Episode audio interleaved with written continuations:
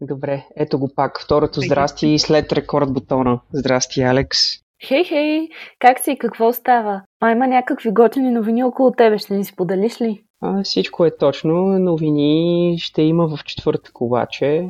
Впускаме се директно в диджейските неща, които и без това са ми постоянно в главата. В момента е DMCB Juggling а, категорията и сроковете за резултати от елиминациите са в четвъртък. Аз също участвам, но пък днес ще си говорим за един друг от участниците, който не очаквах да видя сега. И всъщност има съвсем случайна засечка, защото аз възнамерявах да си говорим за неговите изпълнения още от преди. Така че сега получаваме две в едно. А защо не очакваш и той да се включи в батъла? Защото миналата година не беше в батали, по-миналата спечели DMC онлайн и миналата година беше съдя. И реших, че може би той е приключил на този етап с баталите. Хубаво обаче преди да говоря такива неща, все пак да кажа и за кого става въпрос. Днес си говорим за Ерик Джей от Бразилия, многократен национален шампион на Бразилия, легенда на местната хип-хоп сцена и трикратен световен шампион на батъл сцената. Като стана дума за нещо трикратно, т.е. да трикратен шампион. Аз се опитах да те заведа нататък, обаче ти не тръгна, затова сега ще го направя още по-настоятелно. Всъщност ти, ако не се лъжа преди проените да го кажем, стана трикратен шампион на Flipper Flop Battle. Мина Flip Flop финала на третия сезон. Uh, Flippy Flop е един онлайн батъл, който е организиран от DJ Vect, uh, в който наградата е изцяло събрана от даренията на всички, които следят uh, неговия канал. Съдята е той, защото той така или иначе е бил канен да бъде съдя многократно. Още по-хубавото е, че той винаги анализира на живо и съответно дава и съвет на всички участващи. Uh, изтъква дадени грешки, т.е. той прави това, което обикновено не разбираш иначе а, което предполагам, че до голяма степен преди даден натрупен опит е проблеми в а, други сфери, състезателни, то не само музикални. Защото ситуацията, в която печелиш и всичко е супер или губиш, но не знаеш защо си загубил, а също си двата случая може да не разбереш какво повече може да направиш по-нататък. Не е толкова печелившо от към обратна връзка и той решава, че ще направи точно това. Прави един малък онлайн батъл и беше третия сезон сега, на който аз можех да се включа директно на полуфинал, като победител от миналия. Един вид защитаващ титлата и го взех пак. Смяташ ли, че заради факта, че той коментира всяко едно изпълнение, някакси диджеите се плашат да участват, защото доколкото четох това, което си написал в Инстаграм относно победата ти, останах с впечатление, че не участват много хора. Участват доста хора, но не е толкова много от тези, които участват по реномираните батали в момента.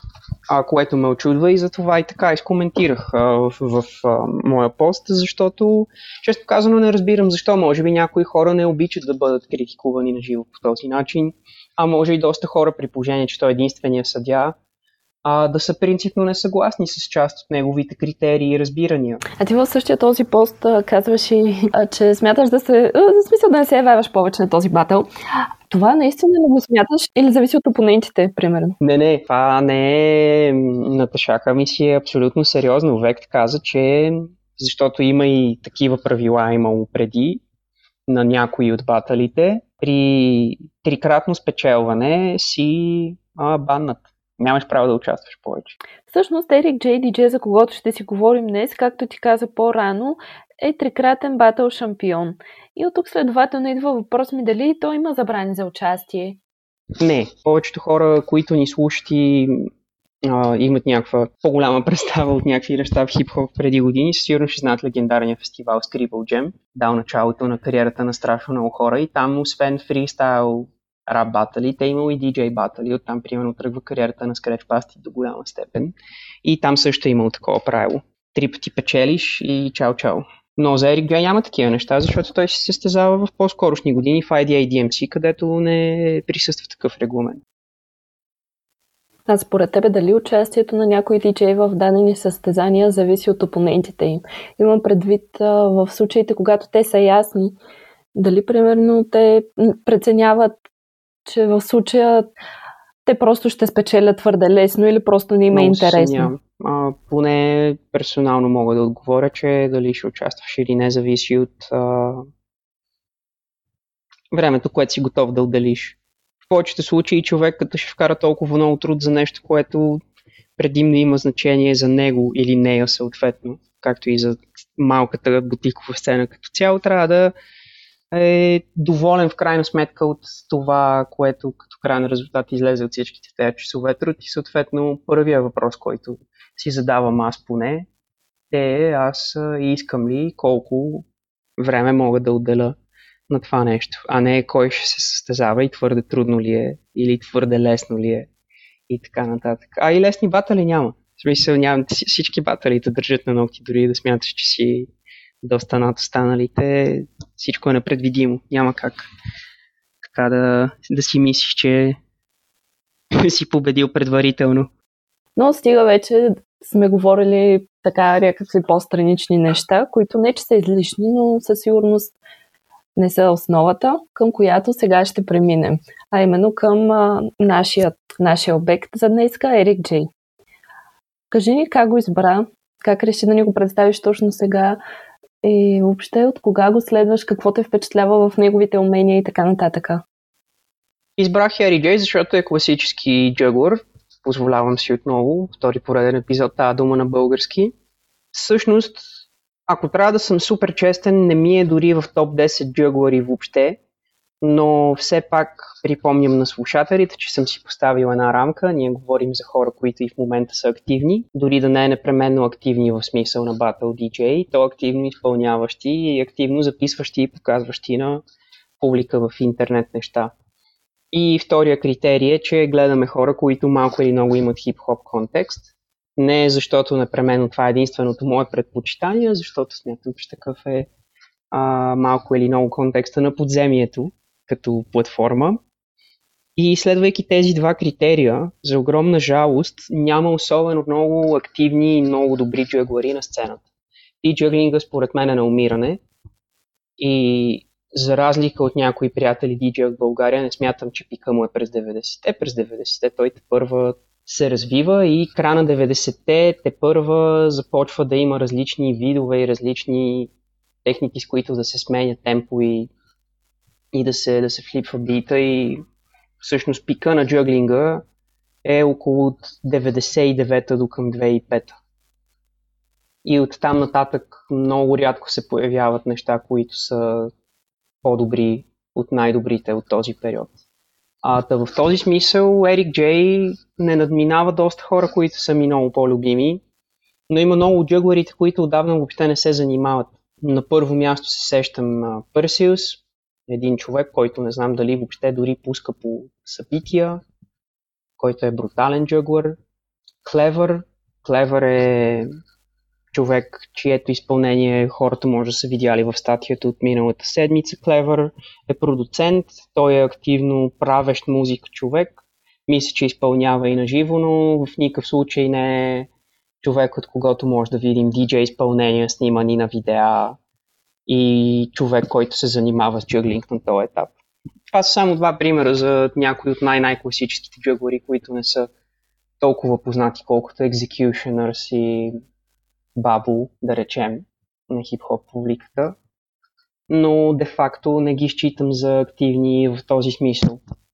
А за това дойде логично Ерик Джей, защото сред по-съвременните джъглери, които не използват твърде много бутони и не правят твърде много хибридни техники, позволени само от сегашната апаратура, а класически джъглинг, в който ти имаш само кросфейдера и две плочи, за да направиш нещо от този бит, което звучи ново. А, и, и защото е типична рап глава и както ще видят хората в материала, ползва доста често класически рап парчета за нещата си. Така се стигна до избора на Ерик Джей.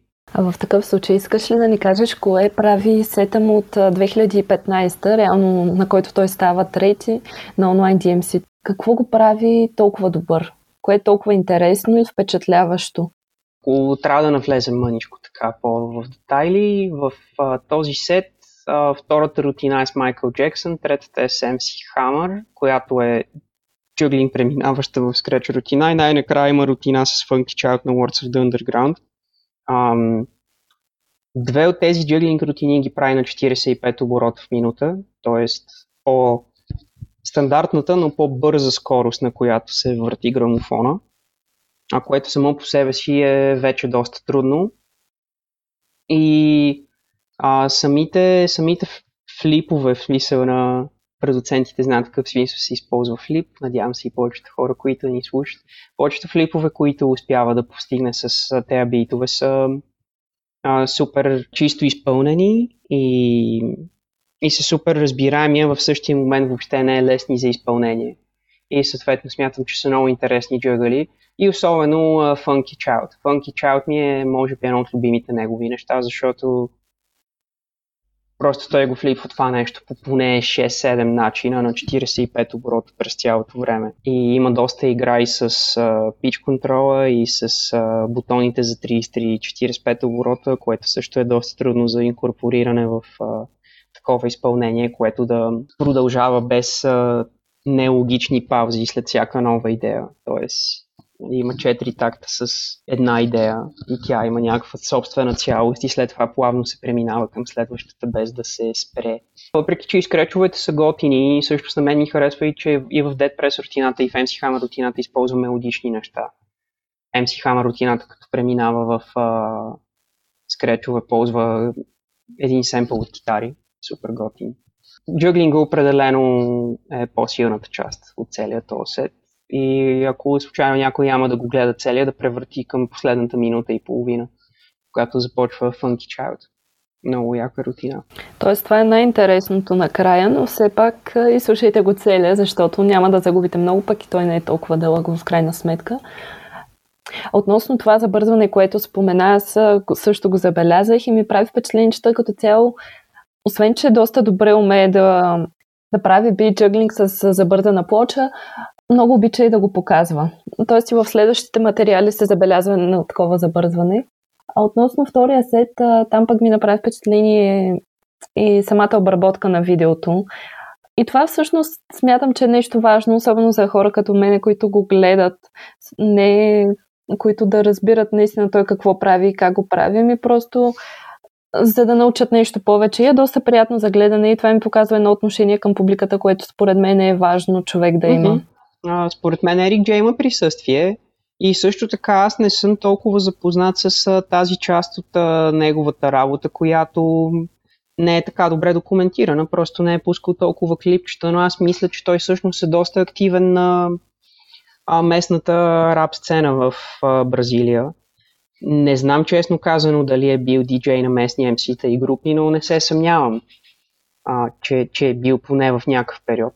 И съответно със сигурност си личи, че има на тези клипчета изпълнение от човек, който има опит с публика като цяло. Преминаваме към следващия сет, който всъщност аз не се сещам какво мога да те попитам, тъй като аз, докато го слушах, докато го гледах, ми беше толкова приятно, че изобщо не мислих дали има какво да те попитам, а и не ми изкочи нещо но всъщност може би няма нужда. Реално целта ни не е да, да обсъждаме едно по едно всичко, което ни представяш, а по-скоро да се запознаем с диджея. Но бих искала тук да направя една друга вмятка, едно нещо, което е връзка с това, което си писал, а именно за MLP. И бих искала да кажа, че те ще идват в България. Всъщност, това е едно събитие, което очакваме от миналата година. Даже дали не е от 2019, мисля, че 2019 го обявиха, щеше да се случи 2020, ако не се лъжа, март месец или пък април, някъде там. Но разбира се, заради ситуацията, в която се намираме, то не се случи и се наложи да се отложи няколко пъти. Като сега последно официално това събитие ще се проведе, ако не се лъжа, на 14 ноември. И всъщност надявам се това наистина да е последната дата, и т.е. последната не че да се отмени напълно, ами всъщност да се случи най-сетне, защото толкова време го чакаме, време е да се случи. Да. И с това искам просто да кажа на всички фенове да се мобилизират, да си купят билетче, ако вече се продават, ако не, просто хора, знайте и очаквайте, защото трябва да подкрепяме тази сцена, защото колкото повече посещаваме събития на чуждестранни артисти, това за организаторите е знак, че има почва в България и съответно те се вдъхновяват и викат още и още изпълнители. И всъщност това, което аз искам да кажа, може би ти би искал да кажеш нещо за самия сет. Съжда особено MLP феновете да си го пуснат задължително. Поредния супер добър джъгъл негов. Във видеото от финала на DMC Battle for Supremacy 2016 показва сякаш една доста спорвана битка. Смисъл, аз останах и доста впечатлена от японския DJ Фуми, и за това искам да разбера защо според тебе и с какво Ерик Джей го побеждава. В смисъл и двамата са супер бързи, според мен имат страхотна концепция. И изобщо е... Вау! Аз не бях гледал до сега такова нещо, честно казано. А, припомням, че сме говорили за формата DMC Supremacy, кога се появява той в предишни епизоди. И ако случайно и до сега някой не е слушал и не е видял нито едно от видеята, които сме показвали, това е формата на DMC, който те заемат от други предишни съществуващи батали и го започват през 2000-та година. И това е формата, в който вместо 6-минутен сет, който се състезава наравно с всички останали и има структура на турнира, в която хората се изправят един срещу друг. И на това клипче, защото то е по-ново, е снимано добре, си личи чудесно точно колко близо са. Съответно всичките заканвания и физиономии. Средни пръсти май точно в този батъл нямаше, но още взето това е атмосферата на Supremacy, особено стигнали се до финали. А и това е чудесен пример за финал. Защо печели, не сме да коментирам. А, със сигурност е било трудно за съдите. Именно аз точно заради това, защото като го слушах и гледах и някак си наистина филм ми направи много по-голямо впечатление и ми беше супер интересно дали ти имаш някаква хипотеза относно това но пък убедена съм, че наистина е трудно. Има много спорни батали в историята и то още от самото начало. А, така че това не е, не е нищо ново. Ако гледаш други финали за други финали, ще се чудиш. Защо този е победител, а не другия. Надявам се по-нататъка да ни даваш още подобни материали. Продължаваме нататъка. А, може би вече четвъртото видео, четвъртия материал, а именно сета му DMC 2019, с който той всъщност печели. На мен ми се струва една идея по-кубен в началото и малко по-нататъка също. Ти как би го коментирал? А, сета със сигурност като подбор е по-клубен и по-малко хип-хоп ориентиран. А, най-интересното за мен в този сет е а, мисля, че беше третата рутина, която пак е джъгъл и особено втората част на тая рутина, в която той а, прави трикове с изключен грамофон. Преминава от един вид а, преобръщане на бита в друг, в който левия грамофон фактически е спрян и се движи само когато той го бутне. И оттам се променят много и самите тонове и структурата на бита става супер интересна. Това са много, много яки трикове, джъглинг трикове. И рутината веднага след това, която започва с а, старата класичка I Wish на Ski Low, но го обръща в Drum and Bass, също е изключително интересно композирана, защото а, той започва с bap темпото на Ski Low и след това го прави на Drum and Bass ремикс на живо, след което хваща барабаните на Drum and Bass и на джуглинг ги прави на половин темпо. А, след което го обръща все в същия BPM, в същите удари в минута го обръща на регитон ритмика за момент и пак се връща в дръмен бейс темпото за още скречове, което е много, много интересен начин на живо да, да правиш композиция, която натрупва някакво напрежение и избухва пак и след това пак някакси се снишава до някакво друго ниво. Почва част, в която хората по-скоро гледат какво става изведнъж, свикват с промяната, след това чакат какво да се случва и след това нещо избухва отново. Това са неща, които не са само въпрос на бързина и техника, на наистина на композиция, на рутина за състезание. И аз не знам той дали е правил на живо. Защото се сещам, че след това, като отиде, печелейки онлайн формата, отиде на световните финали, но сета му беше съвсем различен. Но според мен тази рутина на живо би спечелила доста овации. А, затова казвам и, че е много креативен. И най-накрая завършва с ам, доста по-олдскулски трик, в който слага иглата върху подложка за грамофон. Минава на фонов сигнал, все едно ще сложи аналогово плоче използва шума, който иглата създава върху подложка на грамофон. И го лупва на живо на новия миксер, т.е. той съчетава нещо, което е доста стил 2001-2002 като грамофонистко изпълнение, но инкорпорира нещо, което е възможно само на най-новото поколение миксери. Така че сета определено е интересен. Супер, много яко влезе надълбоко в материята, смисъл разказани такива неща, че аз сега нямам търпение да го качим този подкаст, да си пусна да гледам самата рутина, самия сет и да слушам това, което обясняваш, просто да го видя на практика, защото сега не се сетих да си го пусна. А, обаче, в този момент, в който ти задълба толкова много, може би точно на време стигаме до момента с а, следващия клип, а ти в статията също така много добре си обяснил това, което аз си мислех, докато слушам материалите до сега. Със сигурност са супер яки силичи какви умения има, но не си представям да ги слушам ей така. Тоест, ако не трябва наистина да седна и да гледам и просто да разуча неговата техника. И затова смятам, че точно на време ни предлагаш а, това, което той е направил с а, Sorry Dummer, Hip Hop S Organs. Нещо такова? Орген? А, нямам представа от а, произношението на това на португалския в крайна сметка. Ага, ясно. Айрик Джей, между другото, не говори почти английски. Ха, това всъщност е любопитен факт. А относно видеото, какво друго би ни казал за него? Ами всъщност включих това клипче, мислейки си до някъде и за следното. Ние много специално в подкаста говорим за батали и много разясняваме точно тази част, защото смятам, че хората са най-малко запознати. Освен това, защото първо началото на кариерите на всички, за които сме говорили до сега, и второ истинската им страст е, е грамофонизма. Но надявам се, че хората, които са ни следяли, които са гледали наистина а, материалите на тия диджеи, разбират, че всички от тях до сега имат а, едно батъл творчество, но цялата им работа въобще не се изчерпва само в батъл рутини за мелоди слушахме миксове, а, даже предимно слушахме неща, които не са от батали.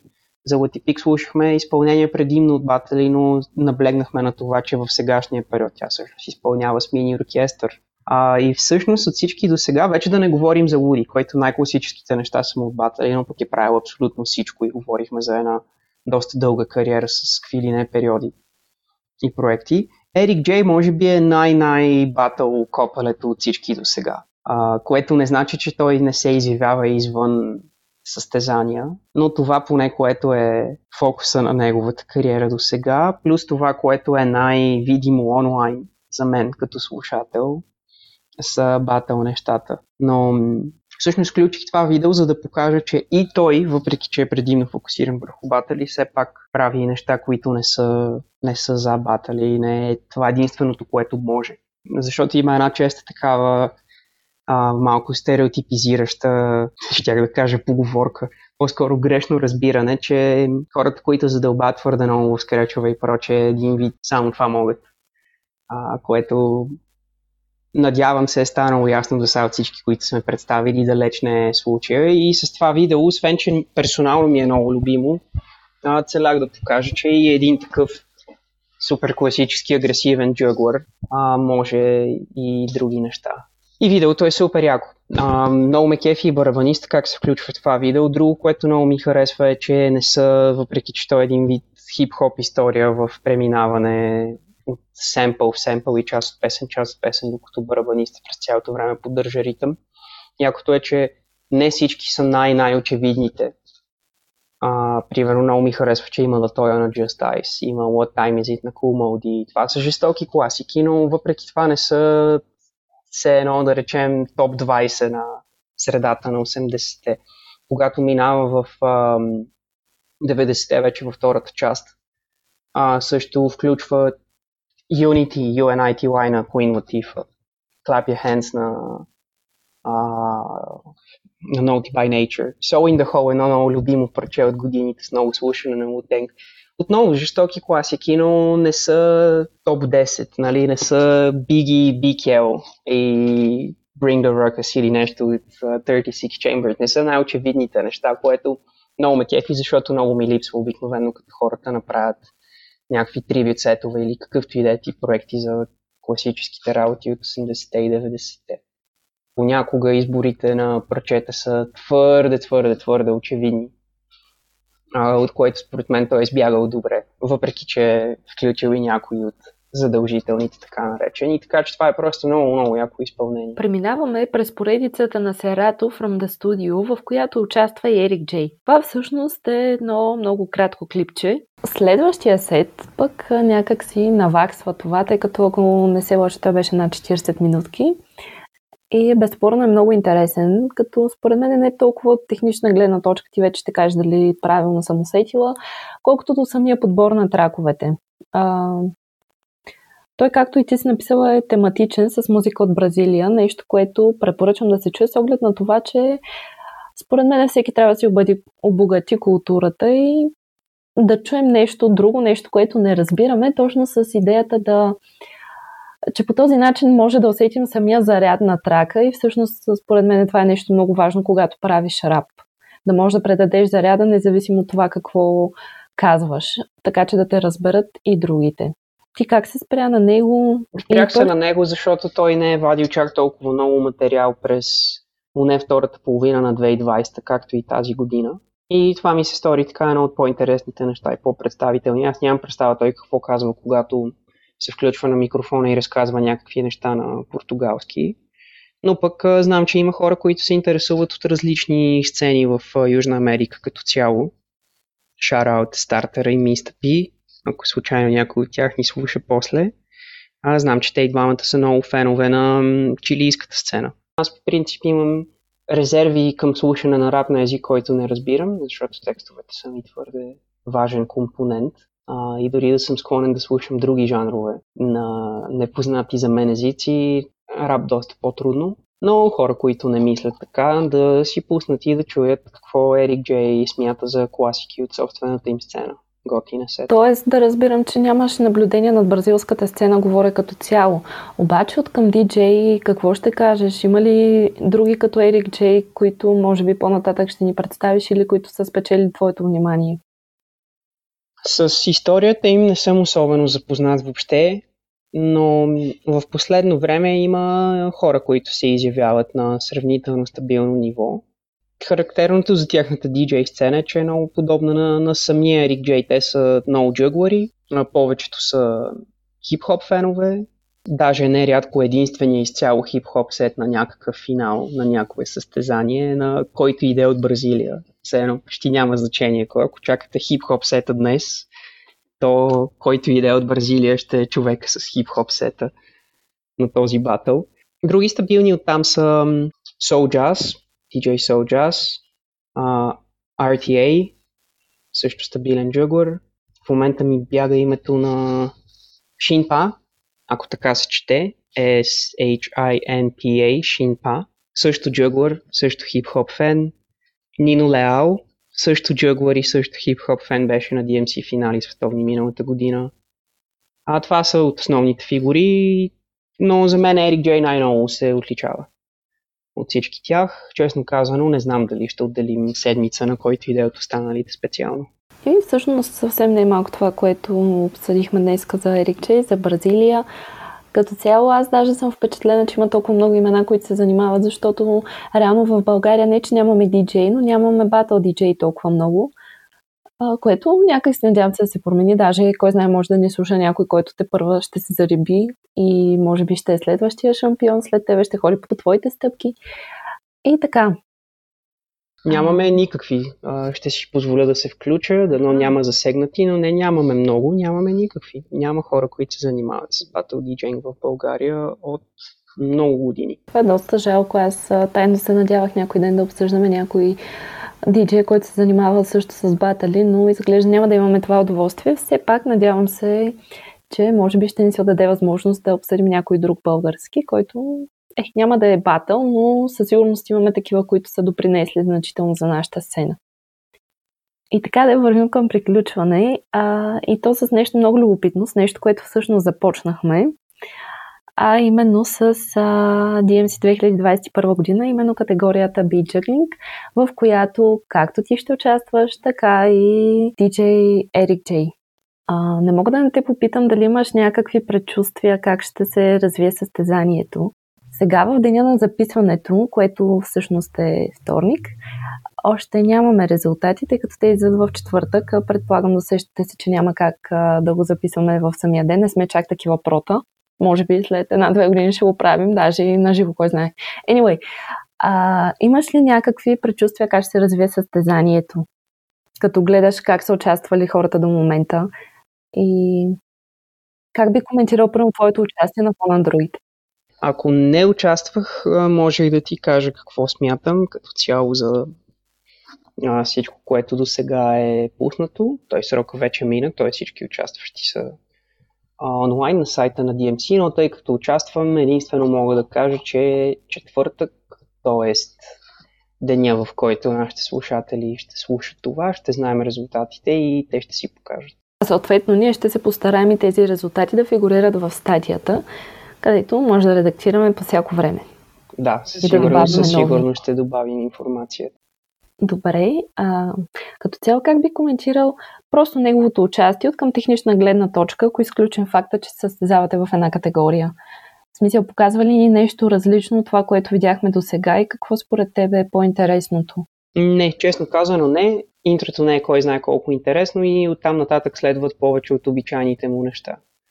А, има така наречения двоен свинг, трябва да го... То няма нищо общо с а, това какво би значило това извън нашата сфера, този термин, но започва с двоен свинг, след това минава на а, стандартния за него свинг на две трети от темпото и прави доста от триковете, които могат да се наблюдават едно към едно с стари рутини. Много от нещата в Funky Child с uh, Speech Control, с бутоните 33-45 ги прави просто на друг бит по абсолютно същия начин. Но трябва да се има предвид, че това е елиминационен рунд в елиминациите прието да използваш стари неща на различни батали. Второ, ако си преценяваш възможностите по такъв начин, че смяташ, че можеш да минеш през елиминации без да показваш най-добрия си материал, а можеш да подходиш и именно така. А те всъщност кога са? А, те са с срок две седмици след този четвъртък. Мисля, че е 24-ти крайния срок за пускане на видео за всички, които преминат елиминации. Чудесно, ще следим с интерес. Особено предвид факта, че имаме и наш представител там, за който стискаме палци. И сега става много смешно, защото говорим все едно и някакъв друг човек, а всъщност ти си тук и говоря за тебе. Anyway. Нямаме, не съм аз, не съм аз. Не, не, не, не ми гледайте видеото. Ако не се класирам особено, не го гледайте. Е, не, не. Трябва да се гледа, да се знае какво се случва и разбира се да се подкрепя, независимо от резултатите, защото Еми, то е ясно, че не може да си най-най-най-най-най-добрия. Тоест, това прозвучава таки грешно, но винаги има някой, който сигурно ще изкочи с нещо вау и ще разбие всички други. И това е съвсем нормално. И така, да видим кой е следващия DJ, с който ще се запознаем следващата седмица. Аха, стигнахме и до тази част.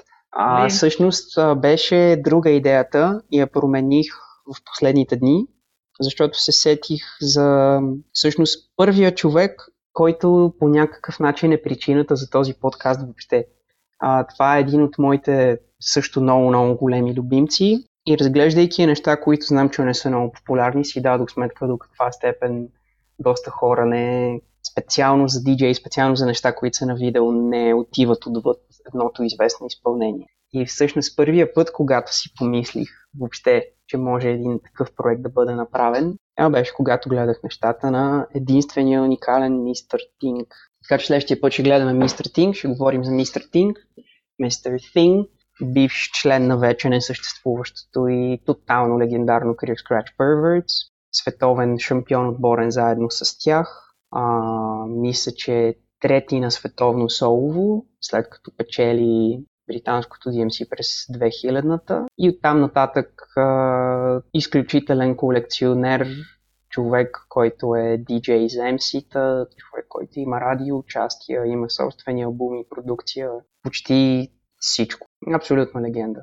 Аха, т.е. пак ще се запознаем с DJ с на 20 години опит, което за мен е истинско удоволствие, защото често тези хора се оказва, че са и допринесли доста по любопитен начин за сцената и като цяло наистина има какво да видим за тях. Бих искала да използвам и момента да напомня на нашите слушатели, че а, вече баровете са отворени, клубовете са отворени и също така времето е толкова яко, че започват да се организират събития и на открито. И всъщност за мен е, освен варианта да си купувате албуми, много готин вариант е да подкрепяте вашите артисти, когато отивате на техните събития, когато ги посещавате, когато показвате, че наистина харесвате това, което правят. И сега бих искала да ви напомня какви събития предстоят в близкото бъдеще, като също така и да ви напомня, че в подземието, в страницата на подземието, може би и скоро в сайта, има специален отдел в който са изборени абсолютно всички събития, които ние смятаме, че ще са готини и които сме открили и те най-често са из цяла България. Т.е. стараем се да покриваме цяла България. Ако все пак пропускаме нещо, пращайте ни, защото реално целта ни не е да пропускаме нещо нарочно, а целта ни е да съберем на едно място всички готини събития, така че хората да имат избор. И така. Това, което ни предстои съвсем скоро, всъщност в петъка, което мисля, че спада 14, всъщност не мисля, ми да, това е 14 май, е дълго чаканото промо на албума на Свонг Терапия, което ще бъде в а, зала А на Mixtape 5. Следващото любопитно събитие е на секта в Халетри, което е едно много готино пространство във Варна. И в лайнапа ще вземат участие Безимен, Сиси Генг, които всъщност шуменската сензация Лири. И, ами, Сричка не знам откъде, но той също е доста надежден рапър, разбира се, секта. А следващото нещо е Меродия и DRS. Хора, DRS, то ще се случи на 15 май, отново в София. И така продължаваме нататъка само секунда да отворя другите събития. Аз всъщност ги гледам именно от а, подземието. А, да, ще има голям юз в Пловдив. Датата е 21 май. И това, което научих вчера от един техен лайф, е, че всъщност това ще бъде една изява, посветена на 10 години човекът, който се смее.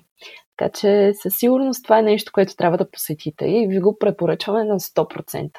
И последното нещо, на което искам да обърна внимание за сега, защото вече толкова много говорих, че може би никога не се оговорила толкова много, е промото на албума на Имера и Гена Армада, което ще се състои освен в София, така и в Руса и във Варна. За повече информация за самите дати можете да проверите както в техните страници, така и в подземието. И така. А, другото, което искам да ви кажа е, че наистина в момента подкрепата за артистите е много важна. Подкрепайте ги, показвайте им по всякакъв начин, че те са важни за вас, защото в момента е доста лабилна сцената. Така че, освен да ви препоръчам отново да се пазите, ако случайно нещо ви се случи, се окажете с положителен тест за коронавирус, Ами хора, това не е края.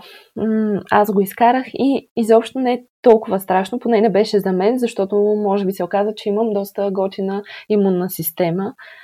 И това ми даде някаква надежда, че ще се справим и ще преминем през това. Разбира се, пазете всички ваши близки и моята препоръка е по-скоро, ако смятате да посещавате някакви такива събития, е да спазвате някаква дистанция от вашите любими хора по неизвестно време, за да бъдете сигурни, че няма да ги заразите и се вакцинирайте. Днес така и така сме тръгнали на лични мнения уж, така че по дяволите вакцинирайте се, ако можете.